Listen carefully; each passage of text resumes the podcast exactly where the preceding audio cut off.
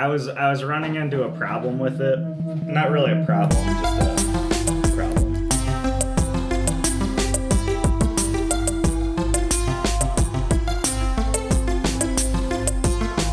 Not a real problem, just like I'll, I'll it later. It's all No. Okay. good. like um. All right. Uh, I think I'm good to go. Hello, everyone, and welcome to this week's episode of the Top Five Report, the podcast that is still suffering from nightmares over what happened to Bo, possibly happened to Bo Peep in Toy Story 3. My name is Drew. Along with me, as always, is Peter. howdy. And also along with us on our journey, because this podcast wouldn't be anything if it wasn't for our sound guy, Ryan. Okay, so uh, what are we watching?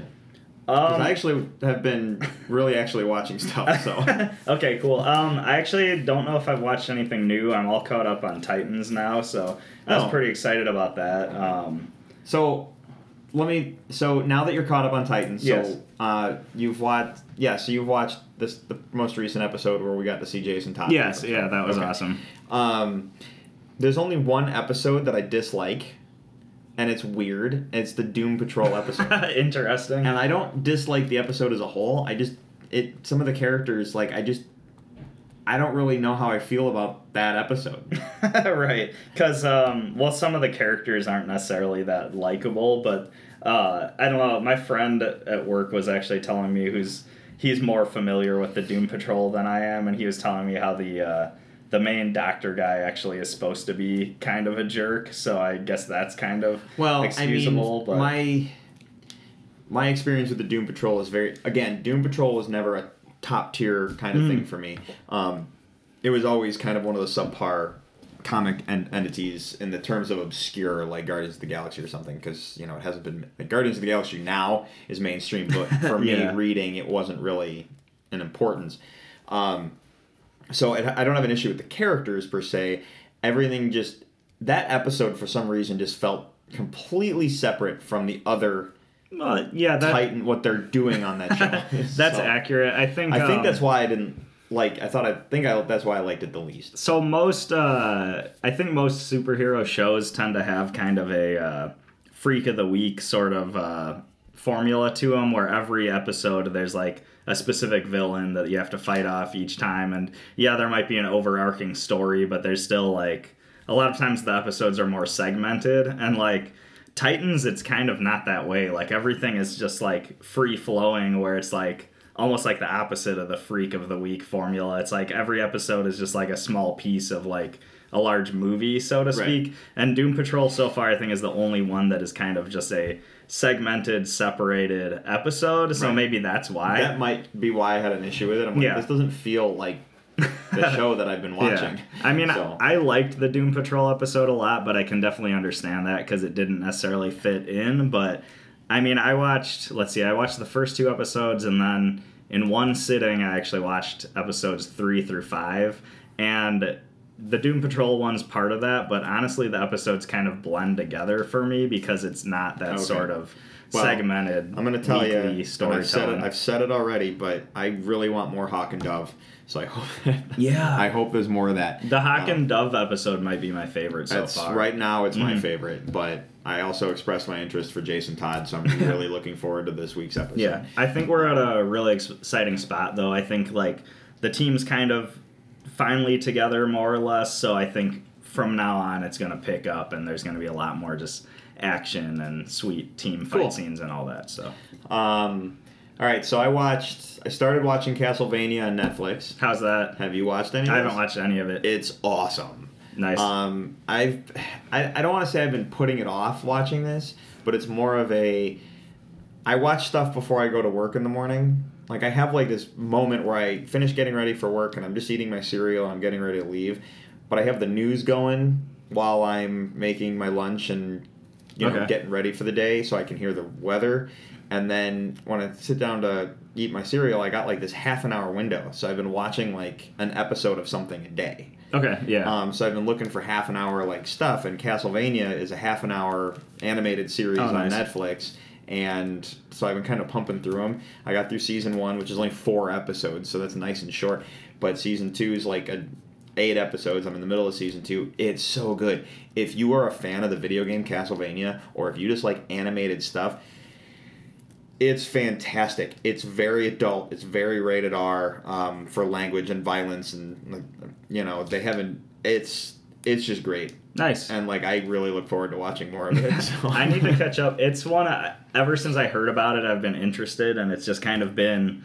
I just haven't gotten to watch it yet. Like there's, I just have ADD, I guess, and, I'll just go and get I think that, and I think by that's something why new. I think that's what took me so long to start watching it. But then when I realized I could be watching this stuff in the morning before I go to work and like kind of start my day and like start my day in my world. Do you know what I mean? Like you know, a lot. You know, you wake up. Some people need their cup of coffee to get going. Maybe I just need that immediate that immediate escapism where I'm not a part of the real world for half an hour. And you might drink coffee. I just need some anime to get me pumped for the day. well, I'm just saying, like, Yeah. it, like whether I'm doing that or like, there's um, I caught up on uh, Gotham yeah, that way over the summer because I was half like, I was, episodes or I was watching half an episode every day, and it was kind of it was nice, but I was able to get caught up, and uh, you know, but it re- made me realize like maybe I just need like my thing right away in the morning to get me going. And, you okay. know what I mean? Yeah, that's awesome. So it's been kind of nice.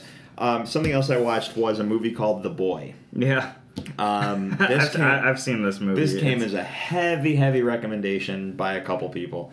So Interesting, um, okay. I was very like, you have to go watch this. You have to let us know.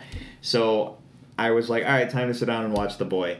Um, so if you don't know this movie, I'm going to be very spoiler free about this in case you're interested. It's um, Lauren Cohan from The Walking Dead, who was really nice because it was nice to have a familiar face in the movie. Mhm. Uh, she's the main character. She is going to be a nanny for this couple that's going on vacation for a few months. They're going like a two month vacation, and um, I think it was two months. It was two months or two weeks. something. Yeah. Um, but anyway, they're going on vacation, but they're not taking their child. They're just gonna get away for a little bit, and she's gonna like nanny until they get back. yeah. And it's in England in this creepy looking house, and um, she gets there and she meets the child for the first time, and it's a porcelain doll, Yeah. which is really creepy. But there's rules, right? Mhm. And um, she's got to like read to him every day and let him listen to music every you know that kind of thing and she's got to prepare food for him and you know there's a guy who comes by the house every week and delivers groceries and he knows about the boy and he treats it like it's a real thing and you know she doesn't really know how to take it. Well what i thought was interesting about it was there's this like it's a ghost there's this all this ghost story element to the movie but the ending the more I think about it, the more I like it. But when I finished watching the movie, I really didn't know how I felt about the ending right. because I don't want to use the word twist, but the direction I thought it was going changes directions, Exactly. Yeah. and it goes a different way. And I don't, I don't want to call it a twist. I want to call it more of a curveball. Does that make? Do you understand the? Yeah, it's um it's really hard to say what it it's so the the events of the movie they have ways of explaining what is going on and the explanation is not necessarily what you expect it to be Right. from yeah from the get-go Right. So when you, as I, the more I processed the movie, as I put those pieces together, and they laid. Here's the thing: if I would have been paying attention more and not thinking to he- trying to think ahead of the movie, yeah I probably would have seen the ending coming. Yeah. They lay seeds to a lot of stuff, yeah that's and then you true. get to see the ending. I think it's a lot more predictable in hindsight. Yeah. And not because oh I've seen the movie I know it's coming. As in oh there's lines of dialogue. And there's physical things that happen on screen that lead you to how this movie ends. Um, overall I really enjoyed the movie. Um, it was it was a very surprising movie. Um, yeah. I mean I liked the I liked the boy. Um I think it's and I remember thinking the people sorry to interrupt you but the Yeah. people who told me to watch this movie I'm like I don't like creepy dolls and they don't know this but they Yeah. told me I had to watch this movie so whatever but I didn't really find the doll that creepy no yeah it You know what I mean? It wasn't the normal creepy doll thing. I Yeah, I wasn't really creeped out by it. I don't know if I was that scared during the movie, but the the more listening to you talk about it, it makes me like the movie more. Like I kind of uh, schlocked it off to be like not the greatest movie, but I still found it really entertaining while watching. But how we're talking about how the movie goes in a direction that you don't necessarily see coming. There's, I just keep, uh, I always think about would the movie have been better if it went the direction you thought it was going to begin with, and that's what I don't know that that would necessarily be the case. so- Right. Well, when the weird stuff started happening around the house, you don't believe it right away, but then you start to believe it. Yeah. And I think that's where I was in that state of I fully believe this, hmm and that's when the movie took its turn. Yeah. And I was like, "Oh, hold on a second. My beliefs are being changed." You know, and I think that's what it is as opposed to a twist or a, you know, Yeah. change in direction on the story.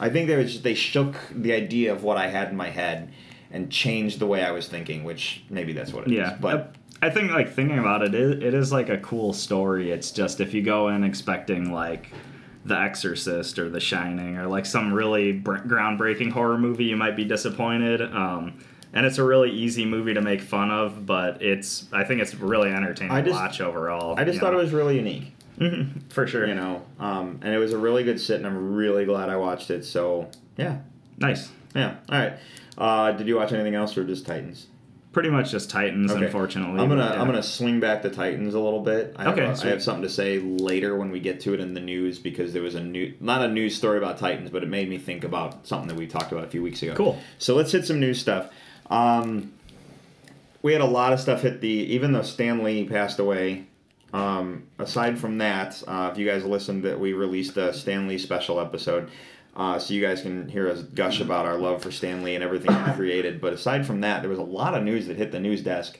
and um, so I pulled some highlights. Um, let's talk about the Toy Story 4 trailer real quick. Did you watch it? Yeah, actually, I think there was actually two tra- teaser trailers Yeah, there released. was. Okay, so I watched them both. Um, well, let's see. The first one is uh, all of the Toy Story characters kind of dancing around, holding hands to. Um, I don't know what song's playing, like a '60s, like Right. kind of hippie-ish song or something, and. Uh, they're dancing around, and then all of a sudden, there's this random character that's made out of a spork and like pipe cleaners who shows up, and you see like all these recognizable faces, and then the spork shows up, and you're like, "Who the heck is that?" And then he just screams like, "I don't belong" or something, and then starts running around all crazy. And it was just one of those weird things where it's just like, um, all right, I don't know what do you a- think. That guy, I don't know who that is, but he's got a character poster too. um, Um, the second teaser is the one that really made me laugh because it, it's not like they gave any story content. It's Pixar; they're not going to give us story content, and I really appreciate that. Um, they hide all that stuff until the end, but they uh, they had the second one had the the carnival toys talking about they're coming out with a new Toy Story movie, and Yeah. they couldn't remember the exact uh, Buzz Lightyear's catchphrase line, which made me laugh because then Buzz comes out and says it, and they're like, "That's dumb. Who Yeah. thinks they you can't go beyond infinity? You're stupid." Like, you know that one. It just really made me laugh. Um, I'm really excited for Toy Story. I got a text message from a friend. Now, Toy Story 4, by the way, was announced like two, almost three years ago. Yeah, They announced that they were working on this movie. Um, I got a text message from a friend the day that teaser those teasers dropped, and they were, she said, "Oh my God, they're making a Toy Story 4 movie. Uh, I'm so excited." to which I responded with, "I've known about this for like two years. If I knew Yeah. you were such a fan, I would have let you know." So it just made me laugh, and then we had a really cool conversation about our love for Toy Story 3 and that kind of thing. Yeah, I mean the thing is like, Toy Story three ended so well that I almost like didn't think they needed a Toy Story four. Oh, no, but you then closed it right if there you look at the Toy Story track record with Pixar, like they've been knocking it out out of the park every time. So I'm gonna give them the benefit of the doubt for now and just be excited for this yeah. movie. You Yeah, know what I mean? I hear So- you there. Um, so uh, I'm gonna shift gears. and We're gonna go a little more adult. Uh, Game of Thrones. Okay, Right. it's coming to a close. Uh, In April, correct? in April, it's, yeah, and they said um, so. Every episode officially will be longer than an hour. That's all they're saying. Originally, they were like, originally the reports were hour and a half to two hours length. Then they were the final two. The all it's like six episodes. So the first four are going to be just over an hour, and then the final two will be two hours each. Now they're just saying they're over an hour. Yeah. okay. I mean, they might be in the editing room and realize, like, oh, this actually becomes better if we cut out these 15 minutes or something. You know what I mean? Who knows? Yeah. I, I, I look. We all want more Game of Thrones all the time.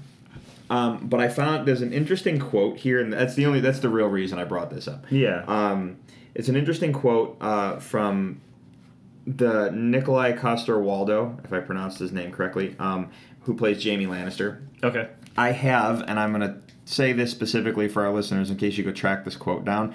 I have edited the quote in terms of I'm only reading the first half of it. He doesn't release any spoilers, but it's what he says in the quote that made me go, oh, okay. if I remember that he said that, I might. It's you know how I said you don't want to use the word twist because if I say you're looking for a twist, then Yeah. If I say, oh man, you'll never see the twist coming. Well, now I'm looking for a twist, so that's technically a spoiler. He says something in the vein of that, Oh, wow. or like, you know what I mean. So I didn't want to say what he said Yeah. because, and by all means, he does not mention a twist. He does not say, I never would have saw that coming. He does not say, that's not what he says. It's the way he words his sentence that made me go, crap, that could have technically been a spoiler because now I want to think about things a different way when I watch the show, and I don't want that. But I thought this was really cool.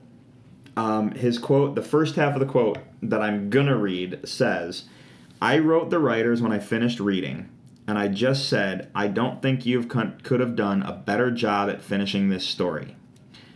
To me, it was very satisfying, but also very surprising, and all the things that I was hoping for. So, you know, they leave off, they left off season seven, and we were super excited for the ending of this show. We know we have only six episodes coming, we know it's coming to a close, and the Double D's now have to go into the writer's room and take on this impossible task of closing this show. Yeah. and to hear one of the actors say that is awesome. And i just wanted to No, know, kind of point that out that that's it just made me more excited. We are 442 days without game of thrones. Oh, Not Oh, wow. that i'm counting but you know um that that's a long time and i can't wait for the next i can't wait for the show to come back and it makes me excited for the possibility of what the prequel show is going to be because they said uh, we know that Naomi Watts is going to be playing one of the lead characters, Hmm. and the show is going to take place 8,000 years before the show that we just finished watching. And you think to yourself, wow, that's a really long time.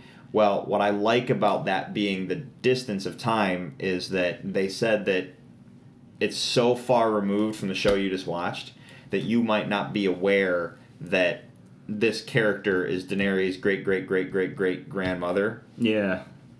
That's Um, really interesting. So you can just watch the show, and there's not enough connections. But you know, so basically, HBO probably looked at Game of Thrones and said, "We want to do a prequel series because George R. R. Martin wrote this massive, massive amount of history. So because he's got all this history written, is there a show that we could do off this history?" Well, what makes money? White Walkers and dragons. So Yeah. in the history, where are the, where do we have a plethora of White Walkers and dragons? Okay, the story we're telling, Right. and then look back at the history part. And if they say that, if that's the plan, White Walkers and dragons, and that far back, I have a guess as to what I think um, the series is going to be about. So I'm going to say this is coming from me, and this is my fan theory. I hate the term fan theory, but my guess is that they're going to tell the story of how the Targaryens originally took over Westeros oh, yeah. which would be you know bef- like so clearly we eventually get to Daenerys and her dragons, but you know we're gonna get to see some dragons and some White Walkers, and you know I Awesome, think that'd be yeah. awesome. So that would be my guess. Um, Sweet. but all right, so uh, Bad Boys Three. yeah. Yeah, I Um, heard about this. this. has been a long time coming. Has it been? Yeah, this, Okay. they keep this is a this is a we're gonna do it, we're not gonna do it, we're gonna do it, we're not gonna do it. There's a script. Oh hey, there's not a script. It's been Yeah. it's been kind of ridiculous. But Martin Lawrence and Will Smith are both gonna come back for Bad Boys Three. Now, I liked Bad Boys Two. I know it's a Michael Bay film and he gets a bad rap for stuff, but I liked the first two movies. I remember watching Bad Boys 2 in the theater, really enjoying it, and when it got done, I was like, you- you're sitting in your. It was almost a three hour length movie. Yeah. And I'm like, by the time the movie got over, I didn't feel like I was sitting there for three hours, and I'm like, I want more. Mhm. Like I was just, ex- I wanted more of the story. The reason I bring up Bad Boys Three is because I think the title is a little cringeworthy. Yeah, yeah, that's The- what uh, seems to be the general consensus. Yeah. So the title for Bad Boys 3 is going to be titled Bad Boys for Life. But the E at the end of life is the letter 3. yeah, yeah, for sure. um, that's really all I got to say about it. I just I thought that was interesting like they finally have a title. The cast is locked in and the title makes me cringe a little bit. I mean, it does, but it's also it makes me laugh, and I mean, I feel like maybe Bad Boys for Life three fits the movie. right. Um yeah, uh, did you have anything to say about it or do you like um, not necessarily. I mean, I liked the first two movies. Um, Okay. I'm not a Michael Bay hater. I think sometimes he's does good things, sometimes he doesn't. But uh, yeah, I mean, I'll definitely watch it. Okay. um all right, let's talk about Ghostbusters 3. Yeah. Okay. Let's. Okay, when I say Ghostbusters 3, for the audience that might not understand, they had two Ghostbusters movies with Dan Aykroyd, Bill Murray, and the like, so Ghostbusters 1 and 2. And then they made a third Ghostbusters movie with Melissa McCarthy and Kate McKinnon and Leslie Jones and Kristen Wiig. So, my problem with the new Ghostbusters movie, the all female cast. Now, I want to make myself very clear when I say this because I don't want someone to jump down our throats for saying that we're sexist. I feel that all those women are funny. I feel that they deserve to have a movie like that. But at the time that they said that they were going to do an all female Ghostbusters cast, they didn't have a script. Okay. So, like, they came out and said, we're going to do an all females Ghostbusters movie. Without a script, they kind of shoehorned themselves into this corner of, well, now we have to deliver Yeah. without any pre production work. That, that's interesting. I actually never. If it was me, I would have said, we want to do another Ghostbusters movie. We want to have a female cast, um, but we're open to having to do what we got to do. And then you write the script as gender neutral as possible and then cast accordingly. that. Mhm. Do you know what I mean? Yeah. And the new Ghostbusters with the females in them is a it's a funny movie. I liked it to a point, and I'm going to get to that in a second. Um, but I feel that those women are really funny. They're incredible actresses. I just feel that they should have been given something original and not a dead franchise. Okay. Does yeah. that make sense? And that is why I say that's why I said what I, I'm like. I'm not. I have no problem with them doing this. I just think they did it kind of a backwards way of kind of shoehorning. Like they kind of got stuck doing it a specific way, Yeah. and then, I mean, they delivered, but I don't think they delivered in the way they could have. And the reason I say that is if you watch Ghostbusters, the new Ghostbusters, Dan Aykroyd, Ernie Hudson, Bill Murray, they all make cameos in the movie. The firehouse is in the movie, hmm but they don't make reference to the Ghostbusters at all. Yeah. It's its own thing. So it's almost as if the first, the original two movies never existed, and that kind of bugged me. That was my that is my biggest problem with the movie is that they didn't acknowledge the original movies. Okay. They didn't have a line of dialogue, one line of dialogue, and I wouldn't, I would have no problem with this. Is they could have just had someone say, "Didn't a group of guys try this a few years back?" That is all they had. When someone goes, "I think we can catch a ghost," you have one guy, you have one of the girls say, "Didn't a couple guys try this a few years ago?" Yeah. You know what I mean? Mhm. So, but you handed me this story, so I'm gonna let Yeah. you roll with this. So basically, I don't know if it was in an interview or something, but uh, essentially, Dan Aykroyd has revealed that Ghostbusters 3 is being written. There is a script for Ghostbusters 3, a direct continuation from Ghostbusters 2, the last movie to have, you know, Dan Aykroyd, Bill Murray, uh, Harold. Ramis. Well, Harold. Ramis passed away, Yeah. so he won't be in Ghostbusters. He obviously, for sure. yeah, but I was just saying that's like the last one with Yeah. those people, and they actually want to.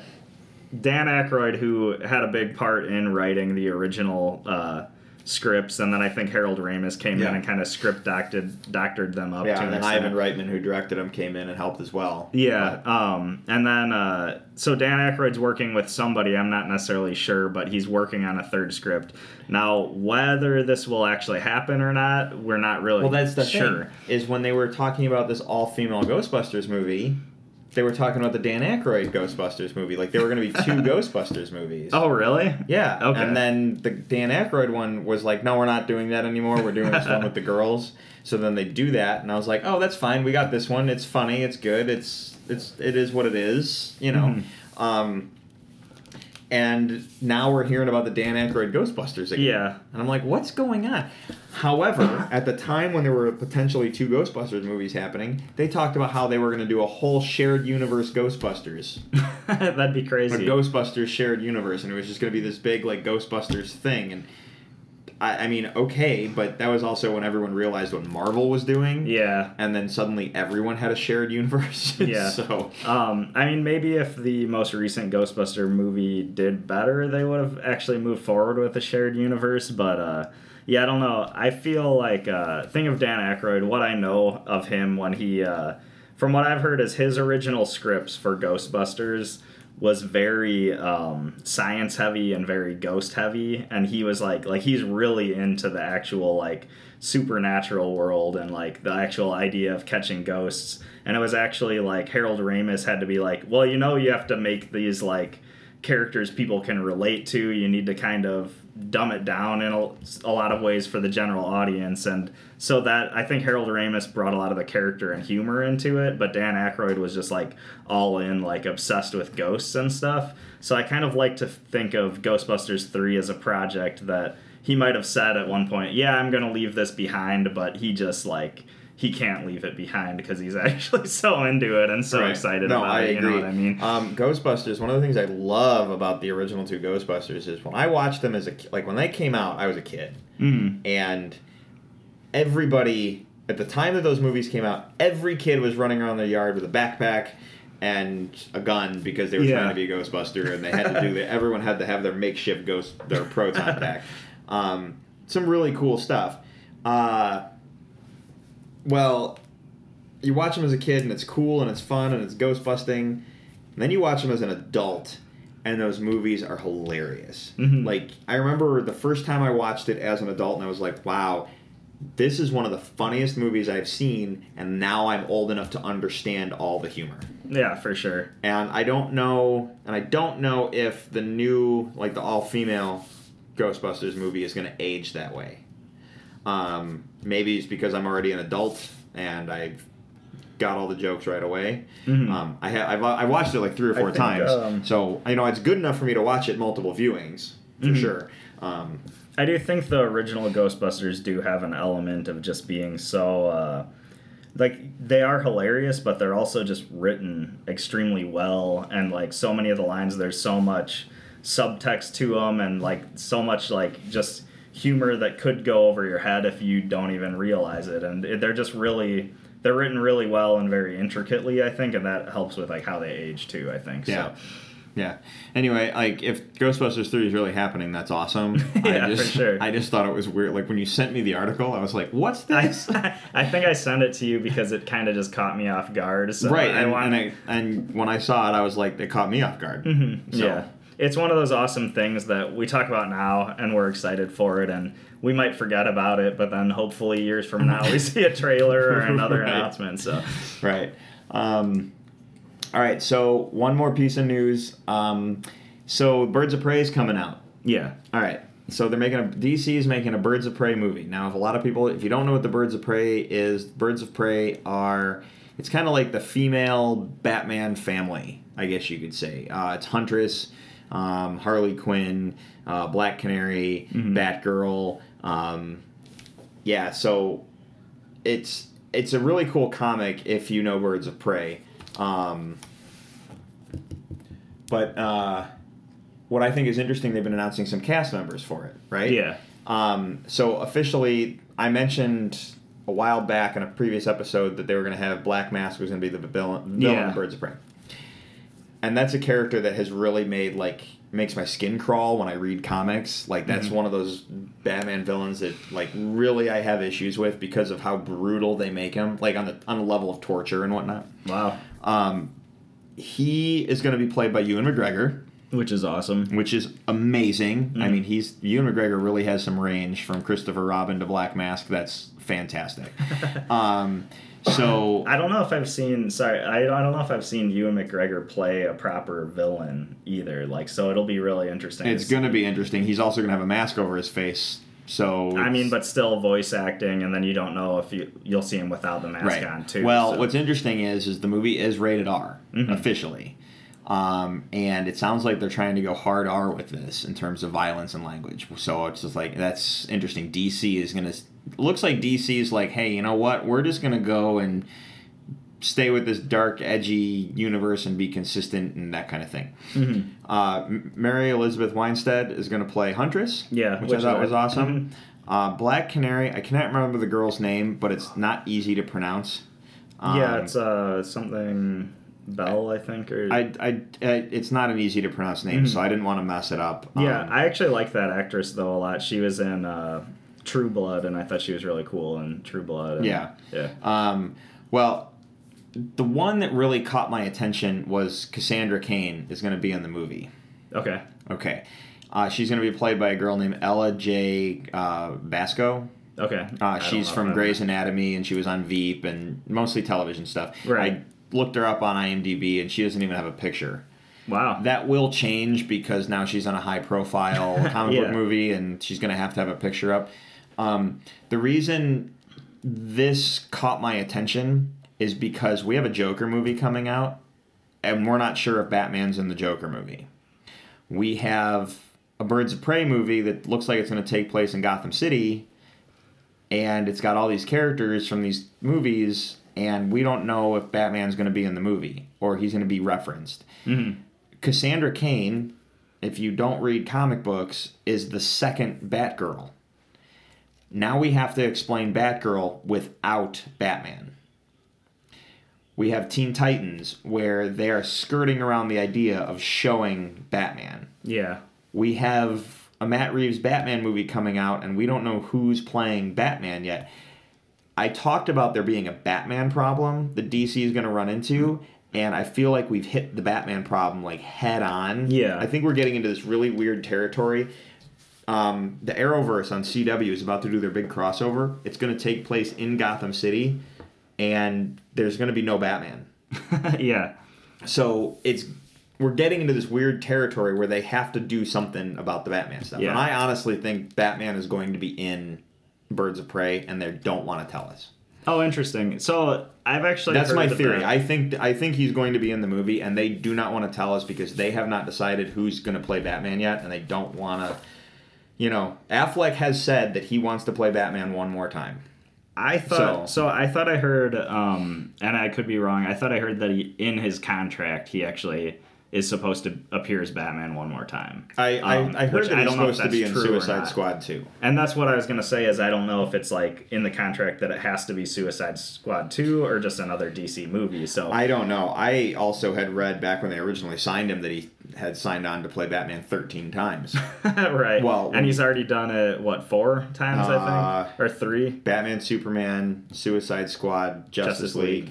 So that's three. But So when you 10 more when- times. ten more times. but when you think about how Samuel Jackson plays Nick Fury in the Marvel films, sometimes he's only in the movie for two minutes and then Exactly. he's gone. You never see well, him I mean, again. So that's how could- it was in Suicide Squad. Right, the. Batman cameo was really short. So if you were to do stuff like that, I see how you can stack up 13 movies real Yeah. fast. But I mean, I do think they in this in the DC universe of movies they've already established Ben Affleck as Batman. So I feel like if they do need to skirt around the issue of talking about Batman in a movie or having things related to Batman in a movie without having Ben Affleck or Batman actually appear, I feel like they can do that. There, there is a easily. biased opinion where I'm sitting on this discussion because I want to see Batman. yeah, for sure. Um, but I just think they're running into this weird. They're kind of putting themselves in this weird corner. Do you know what I mean? And I don't. It's it's it's bizarre to talk so much about Batman, but not actually talk about Batman. Mm-hmm. Like Gotham is coming to an end. This is the final. This year will be the final season, and you're the. It, this is the fifth and final season of Gotham, and they're finally going to show you Batman, and then they're going to end the show. Yeah. And here's me going, we haven't had a Batman show, like a live action Batman show, technically since 1966. Can we have a live action Batman show Yeah. at this point? Just give it to me. And I You mean, know? this whole uh, they might have specified like Batman can appear on TV and live action, and this could have been something they specified years ago. And like TV nowadays is so good that I mean, back when they said this, it might have been like TV wasn't necessarily TV shows weren't as good as they are today because we are kind of in a golden age of television, so to speak. So I mean, maybe they'll change their rules and they'll allow Batman to appear on Right. CW Well, or whatever. To be but- honest, I just think, I think DC because of what they do with their TV properties, just give the TV guys all the toys, all of them. Oh, for say, sure, You do yeah. what you want to do, and we're gonna do our stuff with the. We'll do our stuff with the movies for sure and whatever. But you guys just tell the stories you're doing because it's so good over there. Mm-hmm. So um, I don't know. I just. I'm curious to see how this is going to pan out. I'm very excited for Birds of Prey because I've always liked that comic. Um, yeah, so Yeah, it'll be awesome to see, but yeah, I, I don't know. It's, No. it's All right. a big question mark at this point. right. Well, um, I think that's it for the news. Um, so you want to start talking the list? Sounds great. Uh, Ryan, you want to play that fancy new bumper?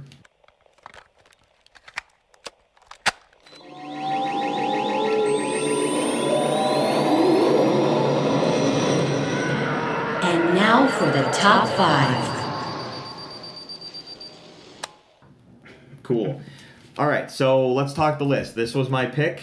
So I'll lead us into this, and then Sounds we'll discuss. great. discuss.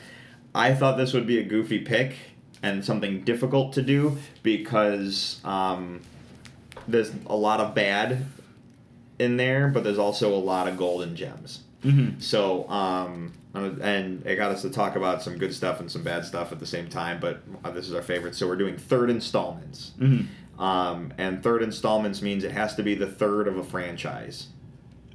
Um, so, like, you know, it's the third movie. It's the third. It's the it's the third of whatever we're watching. So Yeah. Harry Potter three, for example, could be on the list.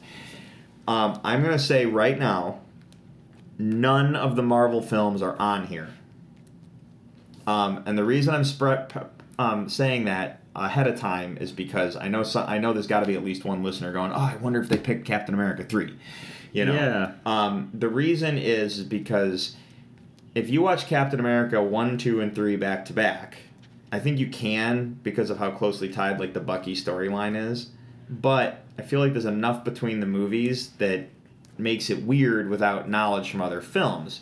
I so it made me start it start it made me start looking at the Marvel the 20 long list Marvel movies as one franchise. So so the third movie is Iron Man 2. Is it? Yeah. Oh, for some reason I was thinking it was Thor. So did I. It's Okay. it goes Iron Man, Incredible Hulk, Iron Man two, then Thor, then Captain Okay. America, then Avengers. But it's one story Yeah. being told over all these movies. I think so that's technically, very fair. So technically, the third movie is Iron Man two.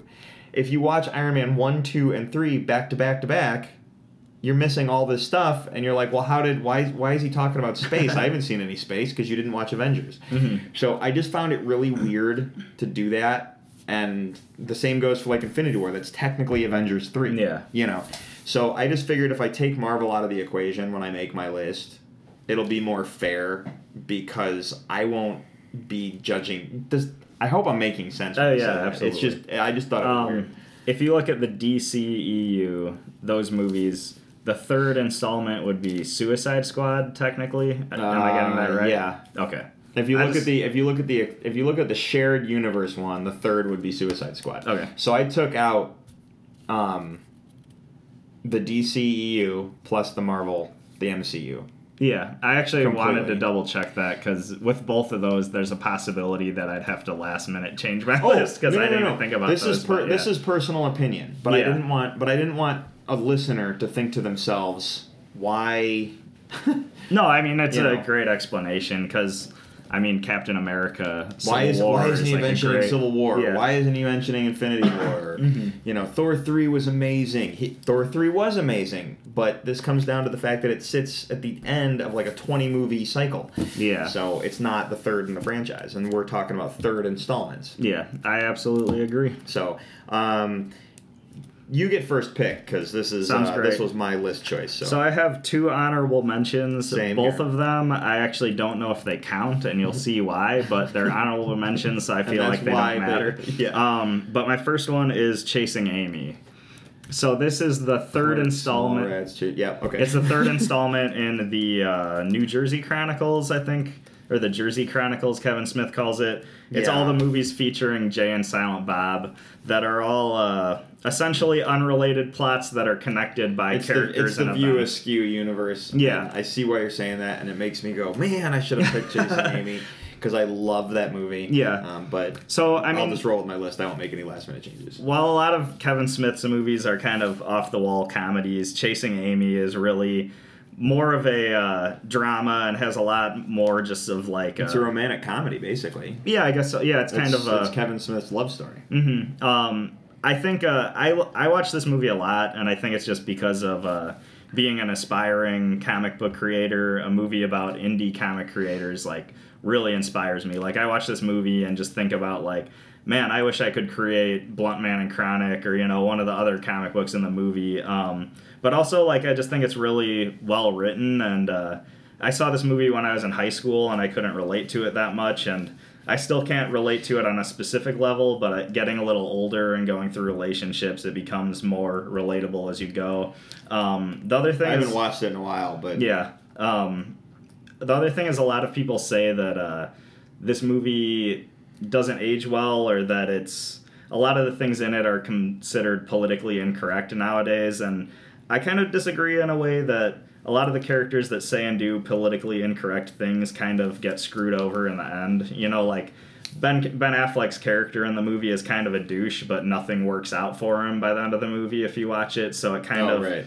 I kind of see it that way, but um, overall, I just really enjoy this movie. I don't know if you have any thoughts No, on it. No, I, Chasing Amy's a great movie. I this is, and when you talk of the political incorrectness, I guess you could say the movie was written for its time. yeah, Everything is very timely in the movie, and so you know if the jokes don't land with the millennials, it's not our fault. It's their fault for not understanding the humor that's in the movie. exactly. Yeah, You know, um, so this world is kind of taking a weird turn in terms of political correctness, and you know you can't say anything without offending anybody. Mhm. So, you know, when you watch this movie, it he wrote the movie with the intent of telling a specific story, and sometimes sometimes there's no way to tell the story but a specific way. Yeah, you know you can't you can't tell you can't cater to anyone. I i really appreciate the authors who go in and say i'm right you're wrong i'm telling the story my way because that was my intent.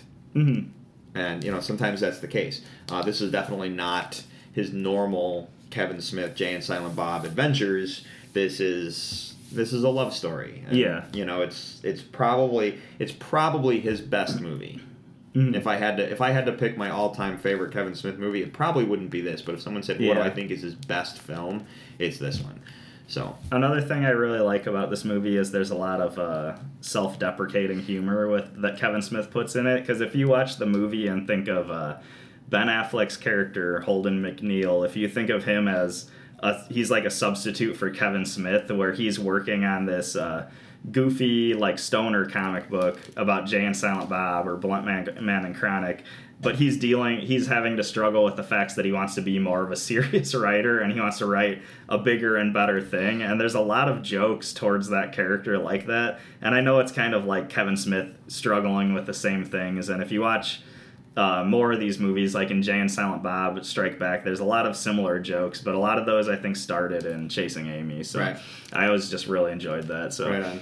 Um, all right, well, I'm going to move on. Sounds um, great. I don't want to spend too much time on the honorable mentions. Sounds good, yeah. Because I, I, we've had some long episodes we've just bantered about movies with. Um, my first honorable mention is Die Hard 3. Okay, nice. Um, I really like the Die Hard series as a whole, um, but Die Hard 3 So like you have Die Hard one, it's awesome, everyone loves it. You have Die Hard two come out, it's not the best, but it's clear that they were just trying to make another Die Hard movie. And then you have Die Hard three, which felt like the caliber of the first movie. It's really good, and it's really intense, and you're at the edge of your seat through the whole movie as they're Yeah. going on this adventure. Um, I think one of the things that lends to it is is it's directed by the guy who directed the first Die Hard, and I think that really shows. I actually never knew that, but that's yeah, cool. I think it really shows. Is like the guy he directed Die Hard one, he didn't do two, but he came back for three, and you're just like, yeah, it's it's visually and and uh, it everything shows that it's clearly the original director. so, Yeah.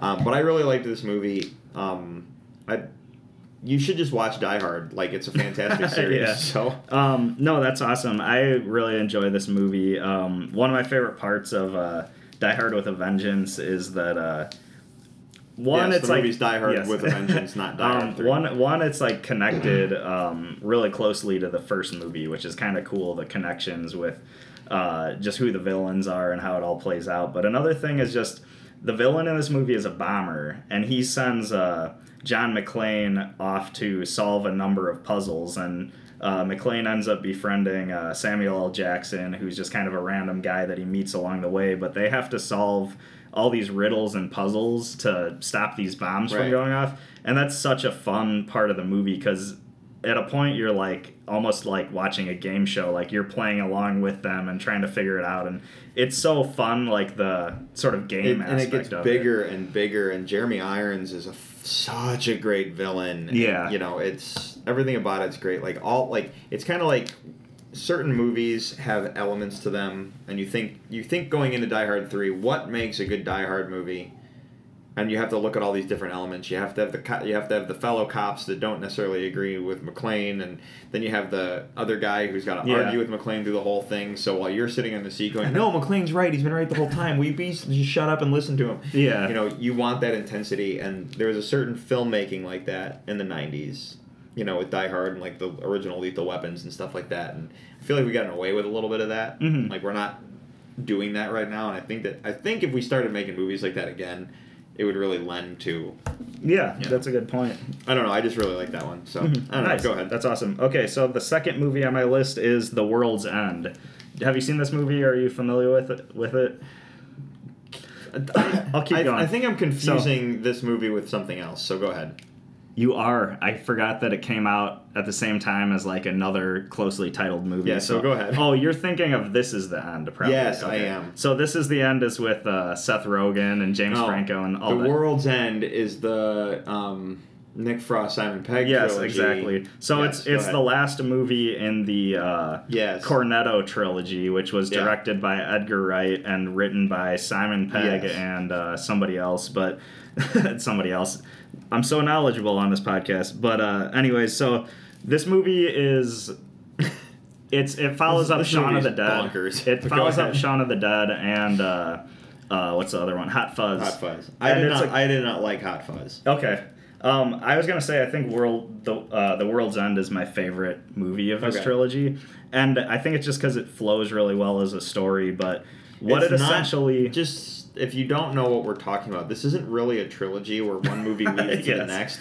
It's a group of guys made a movie. They had fun. They decided to make another movie. Yes. They had fun, and they made And- a third movie. and according to the movie makers, it's all part of a trilogy, but it's Right. not really. They're disconnected stories, but it's essentially the story of a group of guys who have had have this like perfect bar crawl planned out in their hometown.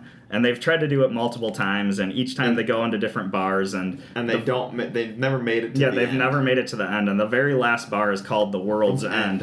and they all reunite one year to do it. And as they're going through trying to get to the World's End, they actually come across an apocalyptic situation. Essentially, like they're literally facing the end of the world while they're trying to get to the World's End. I don't want to give too much about like what's causing the end of the So world. but- bonkers. Mhm. It is so strange, and it's weird, and it's funny, and it's violent, and it's, Yes. and it makes you feel good about yourself when No. you watch a movie like it, it's it's great. It's like a really fun ride, but it's also just one of those like if you've had a group of guys who are your friends with, I think it's really relatable too with that like friend group dynamic. So right. Yeah. No, and, uh, that's thank you for remembering this is the end because I'm like, why am I? yeah, I I'm forgot confused. about that. Yeah, they yeah. came out almost at the same time. Um, all right, so my next honorable mention is Mission Impossible Three. Nice. Um, I'm a big Mission Impossible fan. Um, this is the this is J.J. Abrams jumping onto Mission Impossible. I didn't know that. Uh, he directed it. It is hyper intense. The opening sequence is like you're at the edge of your seat immediately. There is no there's no downtime. Sometimes like spy movies have a little bit of downtime, so you kind of like you know there's a little bit of fun learning the gadgets and stuff. They don't give you any of that at the beginning of this movie. You are in it immediately. Here we go. Um, it's such a well-made movie, such a well-shot movie. Um, the stunts are great. The acting's. I mean, it's it's just a really good movie, and it really kind of. I've always liked the Mission Impossibles, but the first one was great. The second one, I liked it, but most people don't. And the third one, I was like, wow, that's how you make a Mission Impossible movie. And then since Mission Impossible 3, they've gotten better and better and better. Mhm. And there's some things that happen in Mission Impossible 3 that when you and that leave questions lingering and then 4 and 5 expound on that a little bit, but in the new one that came out this year, they answer all the holes Nice. they fill all the plot holes. So like they, I really hope they make more Mission Impossibles because this new one was so incredible. yeah. but Mission Impossible Three started this great trend of where they go, and um, it's yeah, it's just a great, great movie. That's but yeah, awesome. Abrams directed it. It was his, it, I think it was like I think it was his first franchise film. You know, instead of doing other stuff that he's done in the past, Yeah. he did a lot of TV stuff prior to breaking into movies. Mhm. Um, but I think this is his first franchise one. So when he got Star Wars, everyone was like, "Well, he handled Mission Impossible and Star Trek just fine." You know? yeah, yeah, So- exactly. He did. Um, I think Abrams did. Uh, he had a hand in the show Alias, if you remember that Yeah. one with Jennifer Garner. Do you think that show, like the success of that show, is what got him to do Mission Impossible? Maybe. Maybe I'm not a big fan of Alias. I've never really So- watched it. I was just thinking, you know, from one espionage franchise to another. But uh, yeah, that's a really good pick. That's really cool. Yeah. Um, should I All move right. on to my first one? All right, so now we're honorable mentions are over. These are your actually your picks. Yes. So So before we started this podcast, I mentioned to you, Drew, that I was having a problem with this list. And the problem was one, like there is a lot of bad third installments in movie franchise. But the Right. other problem is I was having trouble picking movies that we hadn't already talked about a lot on this podcast. here's so, what's really cool is I have a there are movies. Uh, do I have any repeats? I have a repeat Okay. on my list that we've talked about. yeah, I think I have two repeats that I've talked about. Regardless, as far as I'm concerned, um, there's nothing wrong with repeating a movie if it as long as it fits the category. okay, fair enough. I'm just because you know I they- just figured we don't have to gush about the movie as in the length that we do. Yeah. Someone can go back and listen to a previous episode if they really want Exactly. to hear it. Um, but you might have some new nugget of info you want to drop about that movie. So. Well, I don't for the first one, but uh, yeah, my first pick on my list is actually Army of Darkness. Uh, I talk Oh, yeah, about this a lot on the time travel episode, so go back and listen to that. But all I can say is I love the Evil Dead movies. I think this movie's really funny, uh, and it's also got a lot of really cool horror effects and elements, It and it's just a fun short list, story. so. so nice. Yeah. Um, so then that makes it really easy to go into my next one because the first two picks will be nice and fast. um, uh, Back to the Future 3. Okay, nice. Um, again, we talked about it on the time travel movie. We gushed about Back to the Future 3 a lot. It's a great movie. So if you want to go back in time and take a look at our uh, time travel Mhm. episode, uh, listen to this. But as a close of a franchise, it's such a it's a very what I liked about Back to the Future 3 i- and I might have mentioned it in the previous episode is it's a very solid standalone movie that you can watch by itself hmm it's very it's it's very contained. Yes, I want to watch the other ones before I watch it, but it's a very contained story. That's true. There's But n- there's like no way you could watch Back to the Future 2 without watching the first one. right. Like It- you'd be lost. the third one is just such a well constructed story Oh yeah. to be by itself. So Nice.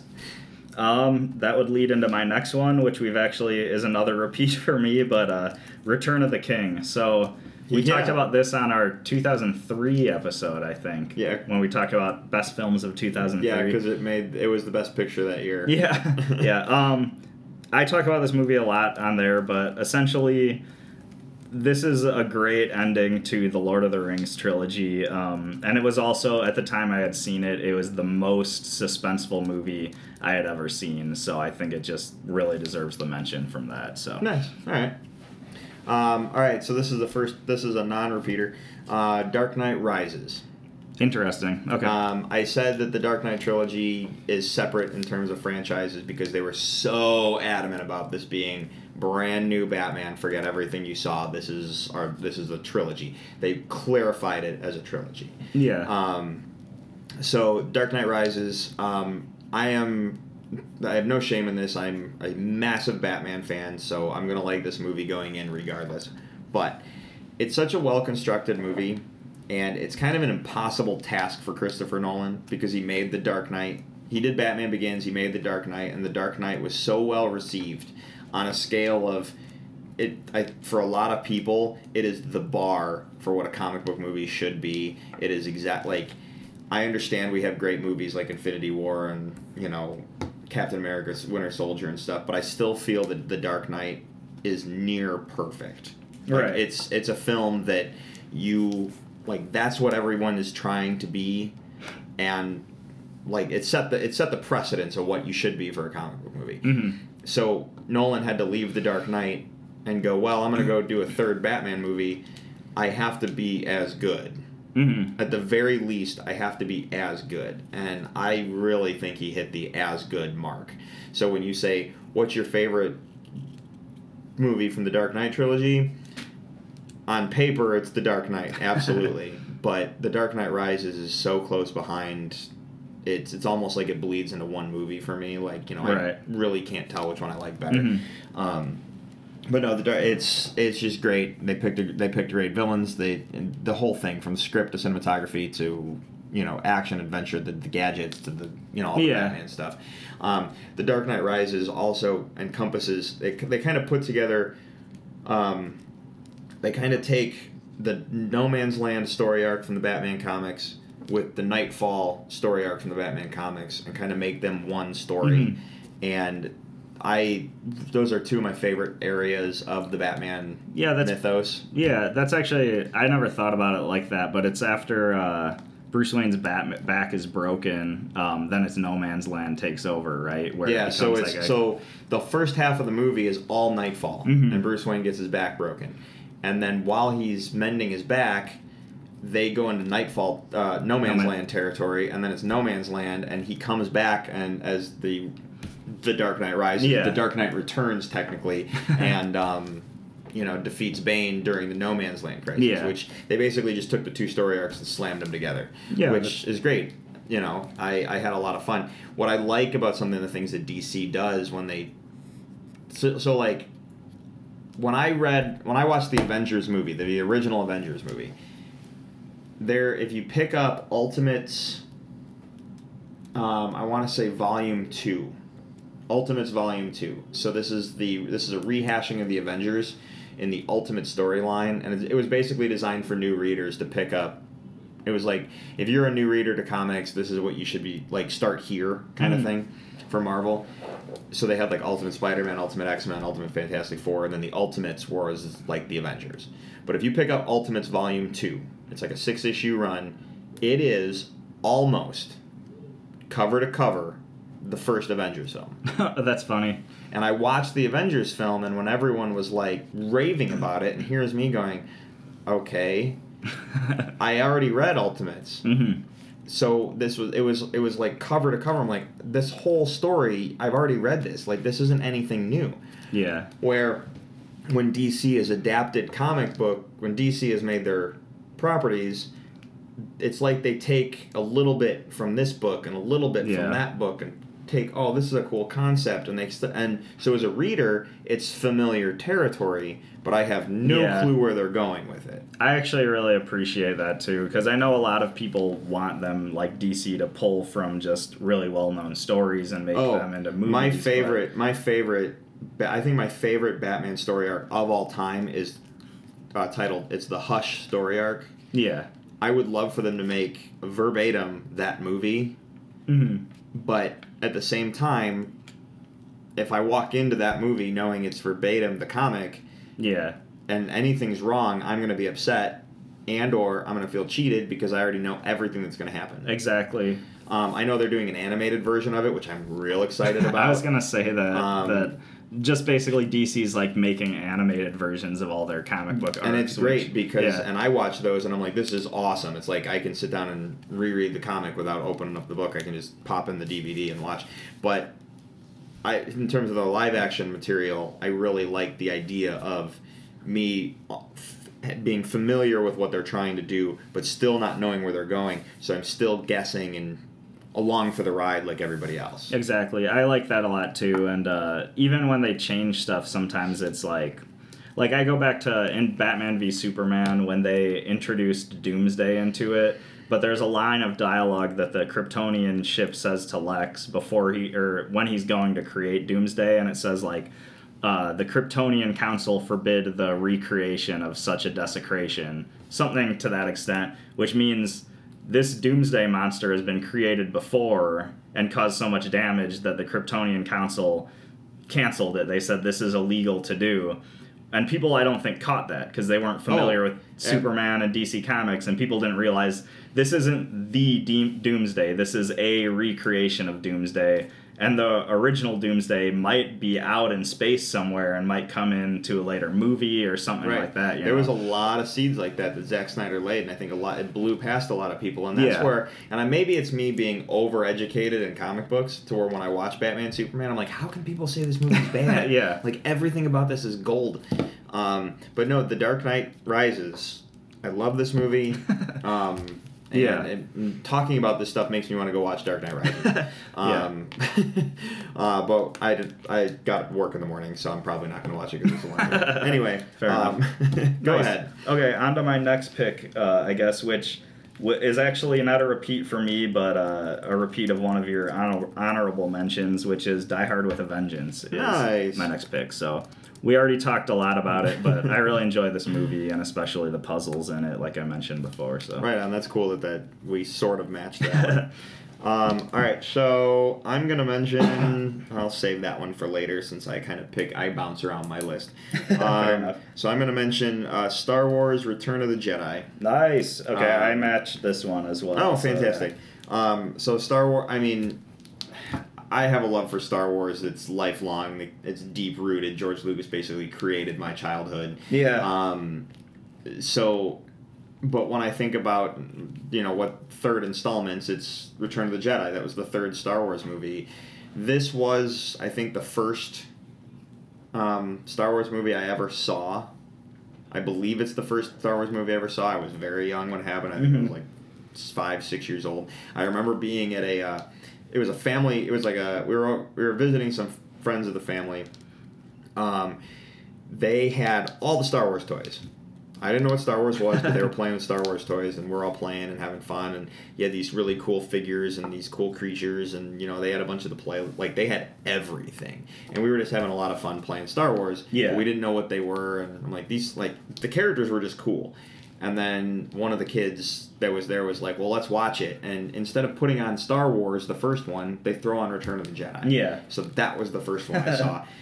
and then I kind of ended up watching them all backwards. So I my viewing of Star Wars was skewed. I mean, I know which order to watch them now, but I know so many people who the first movie they saw was Return of the Jedi. I have one friend who, up until like maybe his early teen years, that was the only movie he saw. But I think Return of the Jedi, it's it's the the end of that trilogy, but it does such a good job of. Uh, through dialogue and stuff, it clues you in on everything going on, and it does tell like a kind of complete story as the conclusion that works really well. And uh, for a kid growing up watching it, like there's so much just imagination put into that movie with like the Ewoks and Jawa, Jabba's palace let and me- just the action I'm gonna, scenes. I'm gonna blow your mind a little bit because so I've watched Star Wars. The the joke is that we've all watched Star Wars 500 times. Right. Okay. It's because it's countless. No one. I don't think I have any clue how many times I've watched Star Wars. What any of them. Mhm. Um, I could probably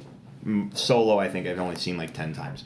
But that movie's brand new. I've only had a chance to dig into it a little Mhm. bit. Um, so, but every time I watch any one of these movies, I see something new that I've never seen before, something I've never noticed.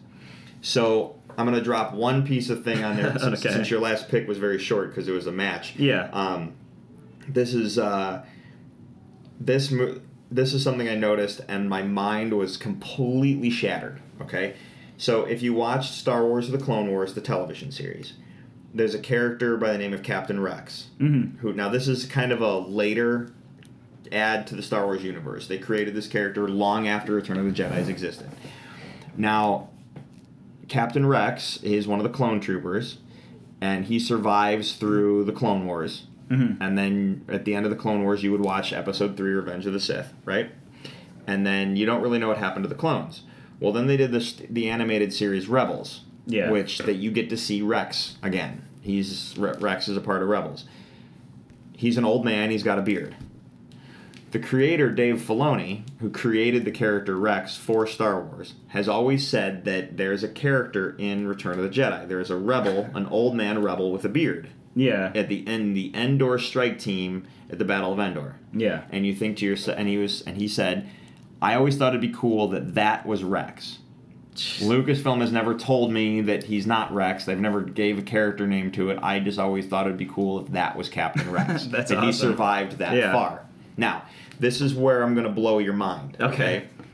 I've seen that guy many times. So that's not the thing I've never noticed before. Okay. But I've always noticed that that guy's there. And it's like so when they when Dave Filoni mentions that's Captain Rex, I was like, oh, that's awesome. That's Captain Rex. Cool. So then I'm watching Return of the Jedi, and I'm like, hey, there's the Captain Rex guy Dave was Mhm. talking about. So I'm watching Return of the Jedi because it was just on TNT, and I stopped flipping channels. And it's this, and it's a scene where they're on Endor, they're landing there, and there's the Captain Rex guy, Mhm. and in the scene, they're sneaking up to the bunker, and there's the biker scouts.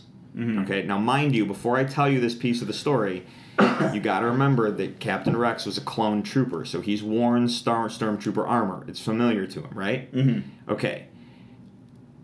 They're sneaking up to the bunker gate, and you have the stormtrooper, the biker scouts, and then the one Ewok distracts the biker scouts, and they all chase him away, except there's one left. Mhm. So Han Solo's like, cool, we'll kidnap this guy and we'll sneak into the bunker. Which is exactly what they do. They basically capture the one lone stormtrooper, the biker scout, and then they sneak into the bunker. While they're in the bunker, they get ambushed by troopers in the bunker Mhm. and then all captured. Mhm. Han Solo, Princess Leia, Chewbacca, and the troopers he took into the bunker get escorted out of the bunker to join the rest of the guys that are captured by the tr- enemy troops outside. Right? Yeah. You with me? Mhm. When they walk out and you see the rebel troopers with their hands over their heads, if you look to the right of the screen, you will see the Captain Rex character wearing the biker scout armor. That's awesome. That's really cool. I was like, I was completely blown away by that. I'm like, that's amazing, and of course he'd be wearing the biker Yeah. scout armor. yeah, that is amazing. That's awesome. So yeah, that was that was on my last viewing, of Return of the Jedi. That's something I noticed, and it was amazing. So That's great. Um, yeah, so you watched Return of the Jedi. I watched. Uh, so that was your pick. So Yeah. that, did that come back to my pick again? I think so. Yeah. Okay. So my next pick is Indiana Jones and the Last Crusade. Oh, nice. Um, this is Raiders of the Lost Ark is the first Indiana Jones movie, and a lot of times it ends people's top of the list. It's the best Indiana Jones movie. That's what they say. Their favorite. Yeah. This, in my opinion, this is my absolute favorite Indiana Jones movie. It is a perfect film. From cinematography to screenplay to acting to special effects, this is a perfect film. The story structure with him and his dad, and you know, digging deep into like you know even the flashback with him as a kid, it's like everything about this movie is amazing. I can't speak highly of it. I don't even know, like, almost at a loss for words. This Yeah. movie is amazing. Nice. Yeah. So, any I mean- thoughts on this movie or? Um, I know we talked a bit about it on uh, was it? I actually can't remember which episode, but we did talk about this on a previous episode. Anyway, sorry for that uh, kind of brain fart. But yeah, no, I mean this is a great uh, film, and I just uh, I think I would just always brought back to all the just adventure parts of the movie and like at the end when they have to get into the um, I don't even know what you'd consider it like the crypt or the tomb to uh, find the Holy Grail. the and all canyon that, of the and, crescent moon, or the Yeah, the, and- the and- tomb of the whole, the tomb of the Man, what's the name of that tomb? It- It's where the Holy Grail's kept. But go ahead. yeah, but I mean, just like all that and the uh, kind of puzzles they have to go through and everything. Like, I mean, it's like It's a standard Indiana Jones adventure. Yeah, When yeah. you look at the elements of what makes an Indiana Jones movie, they need a creature. You know, they have the rats. They need some kind of catacomb or whatever to find the treasure. They need, you know, they need a bad guy. So they have the Nazis. They have, you know, they need the action adventure. They need the whip. They need the gun. They need, I mean, they need the hat. I mean, Indiana Jones has, it almost has a formula. So Right. like when you go and you watch like Last Crus I'm sorry, not Last Crusade, Crystal Skull, and you complain about Indiana Jones, but then you look at the fact that they followed the Indiana Jones formula and how to make an Indiana Jones Yeah. movie. You you know. But yeah, go- yeah. But so- I, I just think, and then just like the Holy Grail and immortality and all that, like that's just really cool concepts to bring into the whole thing. And it's just one of those. I think it's just one of those things. I'm at a loss for words, but you throw an Indiana Jones movie at me, and like you're right, like it's great. And uh, I mean, I haven't like analyzed this one enough to like know if I would say it's a perfect film or not. But like as you're saying, like it's a perfect film. Like it's really good. I don't know. Like there's nothing bad Right. I can say about it. You know, per se. I but- have uh, I have a near perfect um, well, not near perfect, near screen accurate Indiana Jones costume that I've slowly pieced together over the years. And Yeah. I I uh, whip it out every now and then with like you. I am at a loss for like a Halloween costume or something like that. And there was a thing at work where um, I wasn't. I was off of one job on how I was working double jobs at the time, and I was off of work at one job, and my boss at another job was like, "Hey, I could use your help if you wanted some extra cash because I know you're off the other job." And I was like, "Oh, you know what? I know I was gonna take a day off, but I could use some extra money, so why not?" And I went in and for it was just for a couple hours, but I was told that it was Halloween, Yeah. and um, there were some preschoolers that were going to be treating through the trick or treating through the offices for like this Halloween event. So Yeah. I'm encouraged to dress up. I'm not required to, but I'm encouraged to. Yeah. So I was like, ah, you know what? This will be fun. So I put on the hot Indiana Jones costume and walked in, and then they were all like, "You just have that lying around." Yeah. so um, yeah, I you know I I'm a big Indiana Jones fan in general, but Mhm, Right. Nice. anyway, all right. So last picks, man. Okay, so that would lead to my last one, which would is actually Toy Story three. So. Oh my god, that's amazing. Toy Story Um, 4 I was saving this to wait as well. So Toy Story 3 is my final pick. And Oh, bring us- great. yeah, so we totally match this one. Yeah. So go ahead. Um. So the first Toy Story came out when I was in, I want to say fourth grade, and then uh, since then, like I kind of feel like. As I grew up, you know, another Toy Story movie would come out. So the second movie came out when I was probably in junior high, and uh, the third one I think came out when I was like just graduated college or like almost done with college. And I think I went to see this movie and I liked the other Toy Story movies, but I just wasn't expecting to be hit as hard as I was like by the emotions I was gonna feel while watching this movie. Um, it's such a good story about just like seeing like Andy, like the the character Andy growing up and having to leave his toys behind and uh, just think about growing up and all the things you love that sometimes you're pressured to leave behind and all that and just like the way they convey that like it's like impossible not to roll not to like roll a tear by the end of the movie. Well, not not just that it's a movie about growing up because Andy's growing up. The toys realize that they have to grow up too. yeah. So the movie as a whole is about growing up. Yeah. You know what I mean? Um, this movie, I know a lot of people, in terms of rolling a tear, Yeah. a lot of people that I talk to when we talk about this movie mention the incinerator scene where all the toys are to Okay. die. Yeah. And they're like, that's where I was like bawling. And I'm like, really? That's the part that you cried? That's not mine. That's actually. not the part Yeah. where I cried. That's not the part where I was like really upset and a blubbery mess. Yeah. Because, and, I'll, and I'll say this that incinerator scene's awesome because Toy Story 3 handles the concept of death and the acceptance of one's own fate better, in my opinion, than any movie I've seen in the last 10 years. Oh yeah, I could see that. And Well, I- I, was, everybody's- I I was astounded by how a children's movie handled that subject. Yeah. So I was more like, just it was such a gripping storytelling. The part that hit me real hard, um, and it's going to be hard to say this without you know really um, tearing up. So I'm going to try and get through this.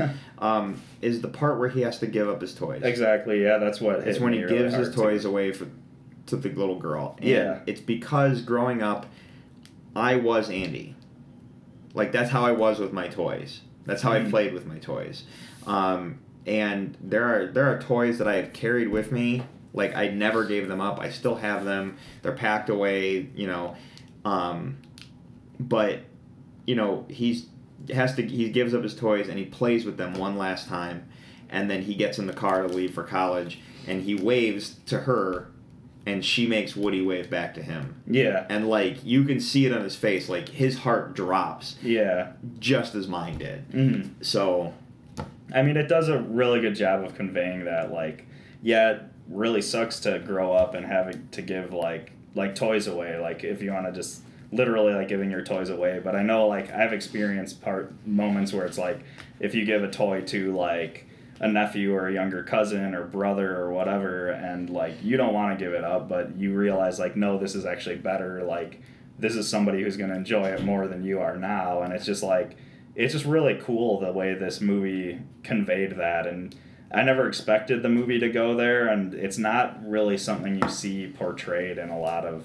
media in general you know and right. it just really i mean it's like a really special film for those reasons i guess Right.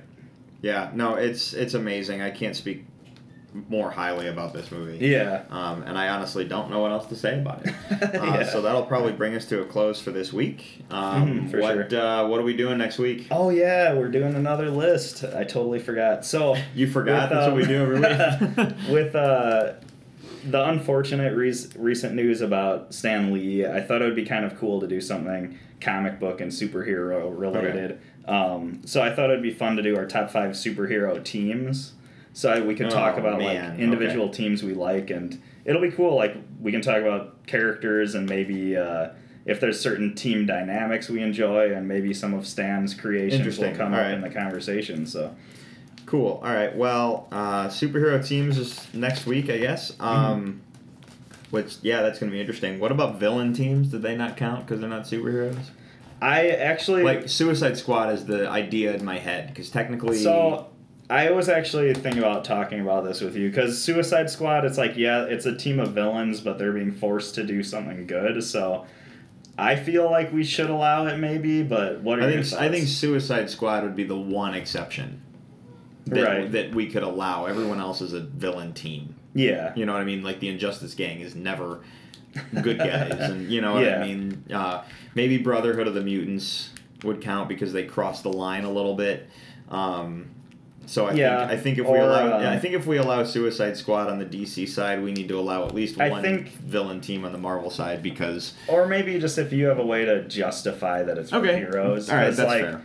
You know how like the Brotherhood of the Mutants, like you could have an argument that they're actually in the right in a lot of cases. Right. So if you can justify it, I'd be I'd say we could allow it. All right. know, Well, in that case, we'll uh, yeah let's it, let's just go with the justification Yeah. because that's that's kind of a hard line to. Yeah, but I but but- I always like as far as list goes, I always like kind of having an ev- everything goes mentality because then it allows for just more exciting conversation essentially and more Right on. things you can bring Right up, on, and so- that's all. The, that's the whole point of this anyway. exactly So, um, I guess that brings us to a close for the night. Um, hey, everybody, we're on iTunes. Subscribe to us. Uh, send us a review. Um, we like the five stars, but we understand if you want to give us a less, we like the feedback anyway. So, I prefer you to write a review. We'll give you a shout out. I still wish I knew who wrote that one review. Um, Yeah. So, um, if you want to send us an email, uh, shoot us an email at top5report at gmail. It's top5report at gmail.com. Uh, follow us on Twitter and Facebook um, at, at Top Five Report. Um, you can follow me personally at Drew on Twitter at Drew3927. Uh, Peter, anything? Uh, yeah, follow me on Twitter. Um, I'm at Ninja Pierre. Um, and then you can find me on Instagram where I'm in uh, ninja.pierre because Ninja Pierre was taken. But I've been that- trying to post isn't on that weird? Yeah. I've And been like no one. I, I have these numbers. I put like I put three nine two seven at the end of my name. Yeah. And every time I try it, I'm like, no one ever is going to choose those numbers because I know what they mean. Yeah. And then uh, when someone takes them, I'm like, how is that possible? right. Um, but yeah, I'm trying to post a little bit more artwork and stuff online, so check out my Instagram too. right on. So, yeah. awesome. Well, for the top five report, I'm Drew. I'm Peter. Ryan's just giving us a wave. We'll see you next week.